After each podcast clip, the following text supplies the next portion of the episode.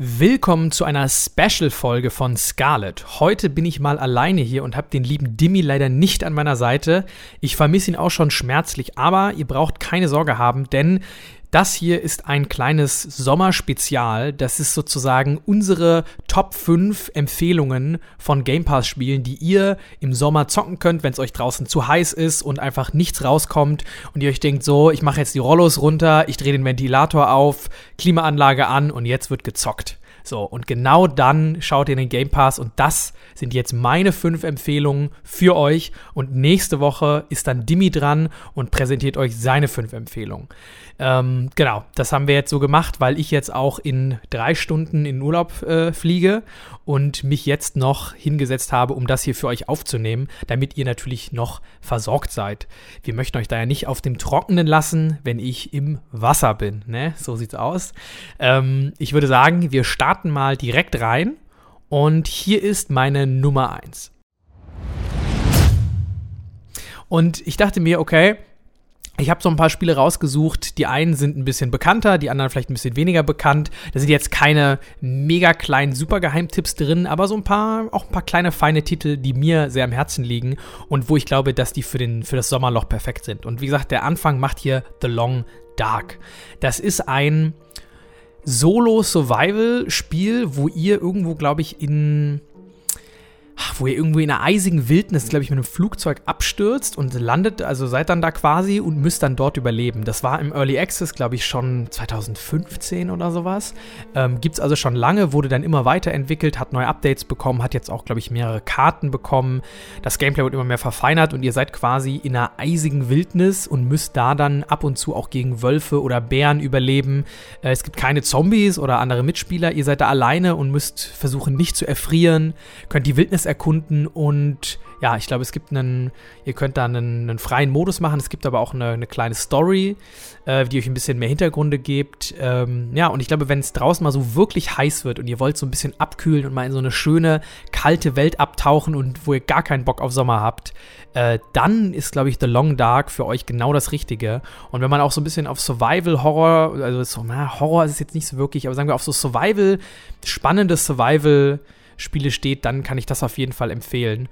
Und es ist auch perfekt für so ein, wenn es so abends immer noch heiß ist und man kann irgendwie nicht schlafen, da kann man sich gut hinsetzen und damit dann sich ähm, ein bisschen die Nacht abkühlen. Ähm, ja, also meine Empfehlung Nummer 1 ist The Long Dark. Nummer 2 ist kennen vielleicht viele von euch, wurde ja damit der Game Pass auch viel beworben, ist aber ein Spiel, was mir sehr am Herzen liegt, ist State of Decay 2. Ist eins, was ich äh, jedes Jahr nochmal rauskrame, ist bei mir so ein bisschen wie Fallout, also da kann man davon sicher gehen, dass ich das nochmal runterladen werde.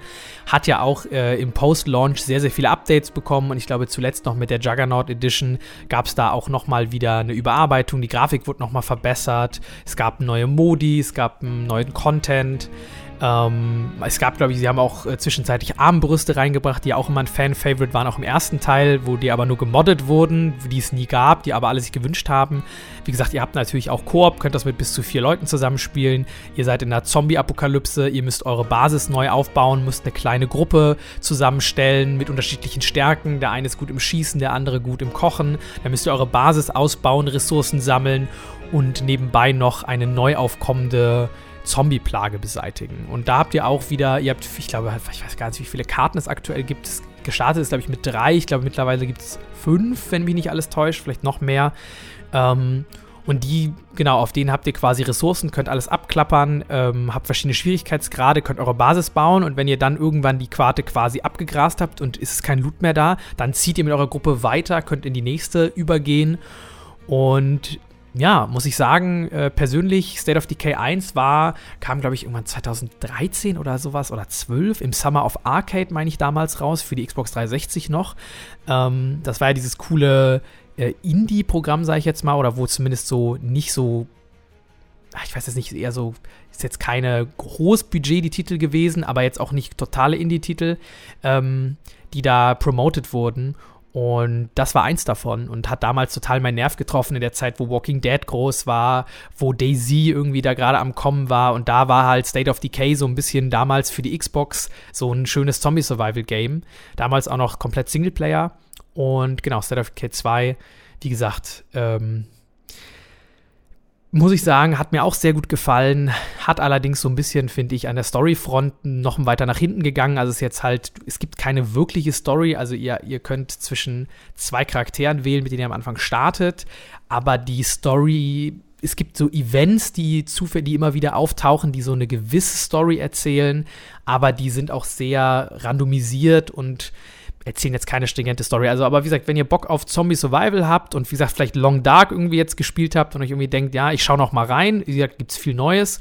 Und falls ihr das noch gar nicht gezockt habt, ist das auf jeden Fall auch ähm, ein sehr, sehr cooler Titel, mit dem man sich auch die ein oder anderen warmen Tage um die Ohren schlagen kann. Und wie gesagt, ihr habt auch Koop, also könnt es auch mit euren Xbox-Homies zocken.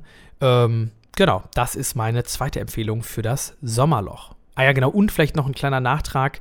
Ähm, State of Decay 3 ist auch schon angekündigt, wird auch kommen.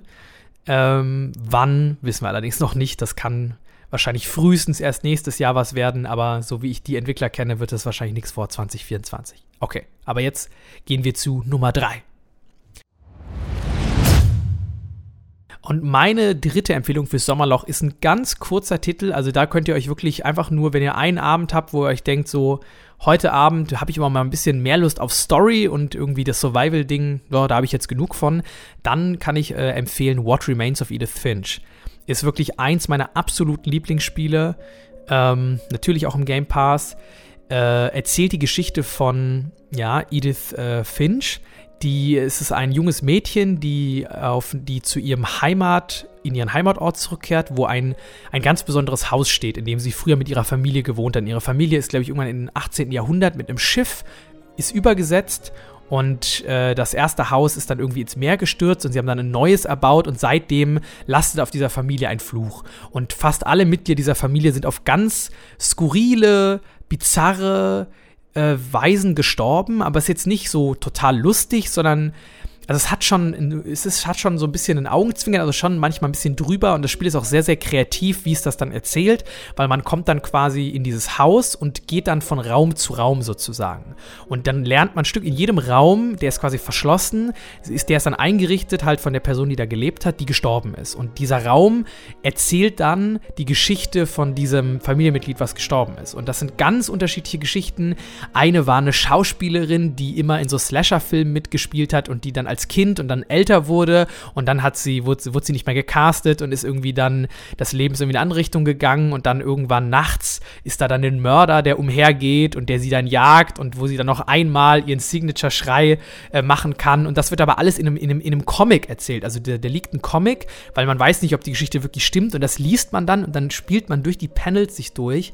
Ähm, in der anderen Geschichte geht es um ein Mädchen, die irgendwie nachts aufgewacht ist und ähm, die Hunger hatte und dann aus dem Fenster gefallen und dann und das sieht man, also das erzählt man dann, äh, dann ist man ein, Adler, dann ist man eine Eule, die irgendwo langfliegt und man spielt quasi so ein bisschen so die Erinnerungen ähm, und die Vorstellungen, wie sich das damals vorgestellt hat, weil man das Tagebuch von ihr liest und das dann nacherlebt. Und das sind so, das klingt jetzt ein bisschen makaber auch, man denkt sich vielleicht so, hm, ah, so mit Tod, aber das wird echt, das wird super erzählt. Jedes, jede Geschichte ist mega kreativ. Das ganze Ding geht, glaube ich, nur zwei Stunden ähm, und ist wunderschön, ist auch echt emotional an manchen Stellen. Also, ähm, und wie gesagt, dadurch, dass man auch ein bisschen mehr macht, also man, naja, ich würde jetzt das Argument für einen Walking Simulator kann man hier natürlich schon irgendwo bringen. Ich muss aber sagen, es holt aber aus dem wirklich das Maximum raus und erzählerisch ist es auch wirklich sehr, sehr cool. Und weil es halt auch sehr abwechslungsreich ist und man läuft eben nicht nur in diesem Haus rum und guckt sich Dinge an, sondern man erlebt dann immer diese Geschichten nach, die dann auch immer von der Person äh, erzählt werden und man entdeckt so Stück für Stück, was es mit diesem Fluch auf sich hat und ob es den wirklich gab. Und natürlich dann auch so ein bisschen die Frage, warum ist man selber, also Edith, überhaupt jetzt da? Und das zeigt sich dann auch am Ende und das ist dann auch, äh, ja, war auch dann ein schöner Reveal und ich habe das Spiel, glaube ich, schon dreimal durchgespielt und empfehle es immer wieder allen Leuten. Ähm, ja, also falls ihr Remains, What Remains of Edith Finch noch nicht gespielt habt, bitte spielt das. Ähm, und wenn ihr es schon gespielt habt, dann spielt es vielleicht nochmal. Meine vierte Empfehlung ist, da würde sich jetzt, wenn der Dimi jetzt hier wäre, da würde er sich freuen, ähm, ist natürlich Halo. Aber nicht irgendein Halo, sondern ein Halo, was mir sehr am Herzen liegt, und nämlich Halo Wars 2. Über die Halo Wars-Reihe, muss ich sagen, haben wir ja noch fast gar nicht geredet. Da muss ich den Demi mir auch nochmal schnappen und nochmal ein Special dazu machen. Da hätte ich nämlich total Bock drauf, weil ich muss sagen, ich habe natürlich auch Halo, finde ich natürlich auch super und habe auch alle Teile gespielt. Ähm, wobei ich jetzt bei Infinite ehrlich gesagt jetzt auch irgendwie ich echt schon gehypt war mit dem Demi zusammen, aber es mich jetzt auch ein bisschen verloren hat, leider. Ähm, aber wie gesagt, Halo Wars war, kam, glaube ich, der erste Teil auch 2012 oder sowas raus, also wirklich sehr lange her. Ähm, ich weiß noch, glaube ich, nach Halo 3 oder so kam das raus. Und war halt der Versuch, ähm, im Halo-Universum ein Strategiespiel anzusiedeln. Ein Echtzeitstrategiespiel, wo es so ein bisschen wie bei, ähm, bei dem Mittelerde-Spiel, bei dem ersten, äh, bei dem Strategiespiel, wo du halt quasi dann auf festen Punkten bauen kannst. Also du kannst nicht frei bauen, aber hast halt ähm, deine Punkte, wo du das machen kannst. Ähm, was beim zweiten Teil jetzt wieder ähnlich ist, was aber, glaube ich, auch einfach dem Controller geschuldet ist, damit die Bedienbarkeit einfach leichter ist, weil das sonst, glaube ich, hakelig werden kann. Ähm, und war aber halt quasi, gibt auch gibt eine Kampagne, die auch wirklich mit sehr, sehr coolen Zwischensequenzen erzählt wird, also sehr hochwertig gemacht im ersten wie im zweiten Teil. Und schon damals habe ich das wirklich mit einem Kollegen zusammen, wir haben das wirklich gespielt, bis da online nur noch 200 Leute online waren und haben das wirklich bis auf mit den höchsten Rang gespielt, haben da wirklich, äh, wir kannten die Leute teilweise beim Namen, die man da in der Queue noch gesehen hat und haben das wirklich jahrelang gespielt und da alle möglichen äh, Strategien ausprobiert und das hat uns echt mega Spaß gemacht und der zweite Teil kam dann, glaube ich, 2017 oder so raus, sage ich jetzt einfach mal grob. Ähm, und erzählt auch die Vorgeschichte zu Halo Infinite. Also, wenn ihr Wissen noch ein bisschen mehr zu Infinite wissen wollt oder vielleicht irgendwie Bock habt, da noch ein bisschen mehr einzutauchen und irgendwie die Halo Wars Spiele jetzt nicht so ganz beäugt habt, weil es natürlich keine der Hauptreihe sind, kann ich auch empfehlen, das mal zu spielen. Da erfährt man ein bisschen über Atriox und noch viel mehr über die Brutes. Ähm, und ja, also kann ich empfehlen. Wie gesagt, münde dann auch direkt die Story in die erste Cutscene dann natürlich bei Halo Infinite. Und vielleicht interessiert das wieder einen oder anderen. Sonst, wer einfach Bock hat auf ein cooles Strategiespiel im Halo-Universum, was ich halt echt eine mega coole Idee finde, dem kann ich das echt empfehlen. Also es ist auch, glaube ich, entwickelt. Ach, jetzt, äh, jetzt äh, wird es schwierig werden. Das ist von, ich glaube, es ist von den Machern, die auch ähm, Civilization gemacht haben. Wenn ich mich jetzt nicht hier komplett ähm, blamiere, sonst äh, schreibt uns das bitte. Ähm, und es ist halt wirklich ein sehr, sehr gut durchdachtes Echtzeitrollenspiel, wo du, äh, Echtzeitrollenspiel, genau, Echtzeitstrategiespiel, wo wirklich halt natürlich auch wieder dieses Scheinstere-Papier-System funktioniert. Also Bodeneinheiten sind stark gegen Flugeinheiten, Flugeinheiten sind stark gegen Fahrzeuge und Fahrzeuge sind stark gegen Bodeneinheiten. So, das ist das Grundprinzip. Aber wie man die dann upgradet, du kannst dann natürlich für die Warth, für die, äh, für die Panzer kannst du dann natürlich wieder Upgrades machen, die dann wieder vielleicht dann doch stärker sind gegen das. Dann kannst du noch Artillerie bauen, die dann die Flugzeuge abwehren kann. Dann dann kannst du natürlich Scarabs bauen, die natürlich mega teuer sind und ewig brauchen.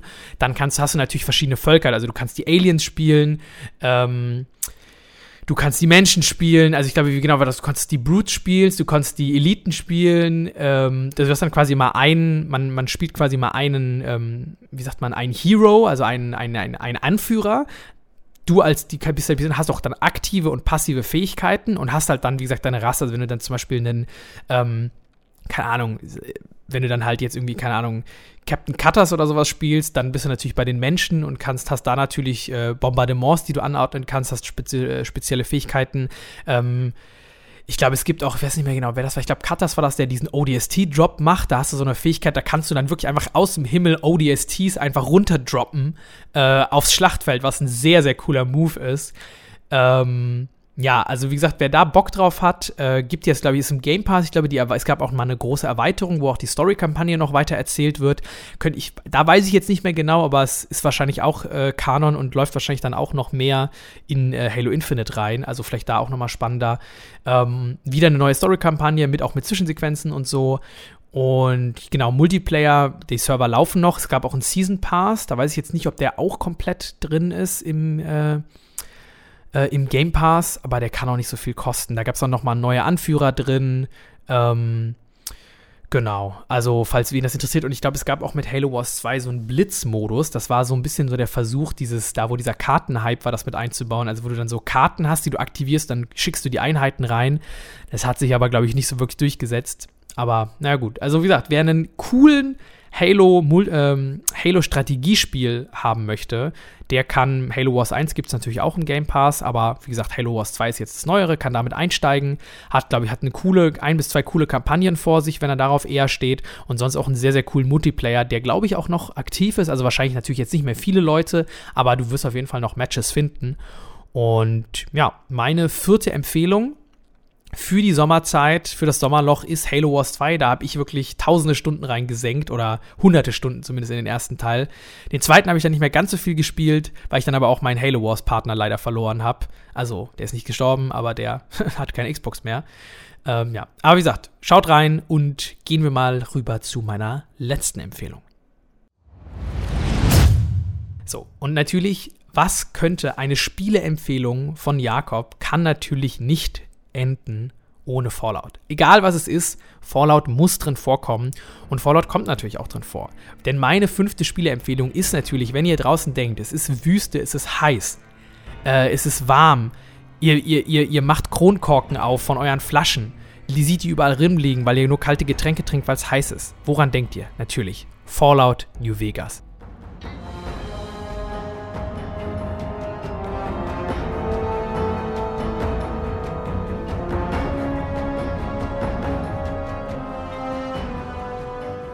Ist natürlich jetzt seit der Bethesda-Übernahme, ist es natürlich auch alles im Game Pass. Also ihr könnt natürlich alle Fallouts spielen, aber meine Empfehlung speziell ist Fallout New Vegas, weil ich auch immer wieder auf Leute treffe, die große Fallout-Fans sind, die Fallout New Vegas aber nie gespielt haben. Die kennen Fallout 3, die haben vielleicht Fallout 4 gespielt, ähm, vielleicht sogar die älteren Teile.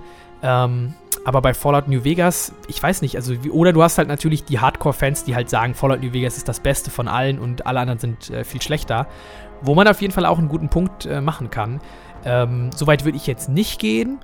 Aber ich finde Fallout New Vegas wirklich sehr, sehr gut. Und man muss wirklich sagen, also auch vom Storytelling her und von den Geschichten, die erzählt werden und die Möglichkeiten, die man hat, auch die Geschichte zu beeinflussen, da ist wirklich Fallout New Vegas wirklich das Kronjuwel der Reihe.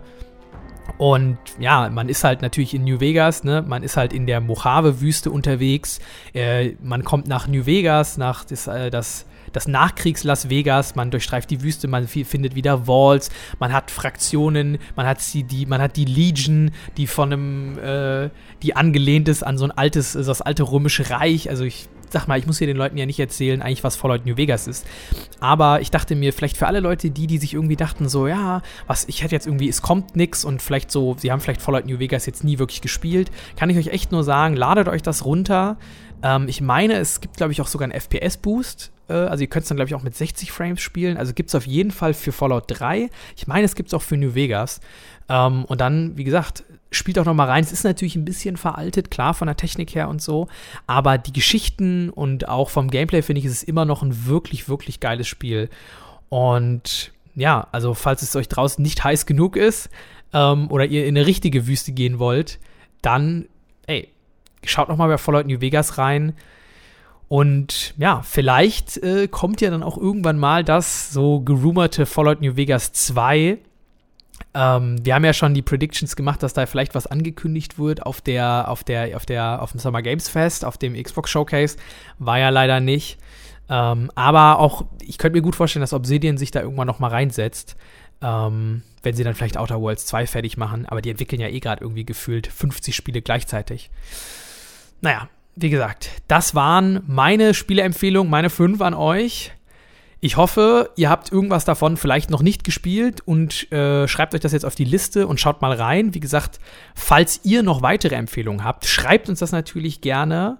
Einfach am leichtesten geht es, glaube ich, wenn ihr das einfach bei Twitter macht. An Scarlet Podcast findet ihr wahrscheinlich direkt. Schreibt uns gerne. Ähm, vielleicht machen wir noch mal eine Abstimmung, dann könnt ihr da auch noch mal abstimmen, welches Spiel ihr am liebsten spielen würdet. Ähm, genau. Sonst, wie gesagt, lasst uns natürlich immer gerne eine gute Bewertung da. Das freut uns immer und hilft uns natürlich, dass der Podcast auch mehr gehört wird. Und ja, sonst, wie gesagt, nächste Woche sollte dann der zweite Teil kommen mit Dimis 5 Spiele-Empfehlungen. Und genau, falls ihr jetzt noch nicht genug habt oder das alles schon gespielt habt, dann freut euch auf nächste Woche. Und genau, wir hören uns dann bald wieder. Ich wünsche euch noch einen richtig schönen Sommer. Ich hoffe, ihr schwitzt nicht zu sehr und könnt euch ein bisschen abkühlen. Und in diesem Sinne, das war jetzt eine ganz kurze, knackige Folge. Ich bin raus, ich bin jetzt auf dem Weg nach Portugal und wünsche euch noch eine schöne Zeit. Macht's gut, ich bin raus.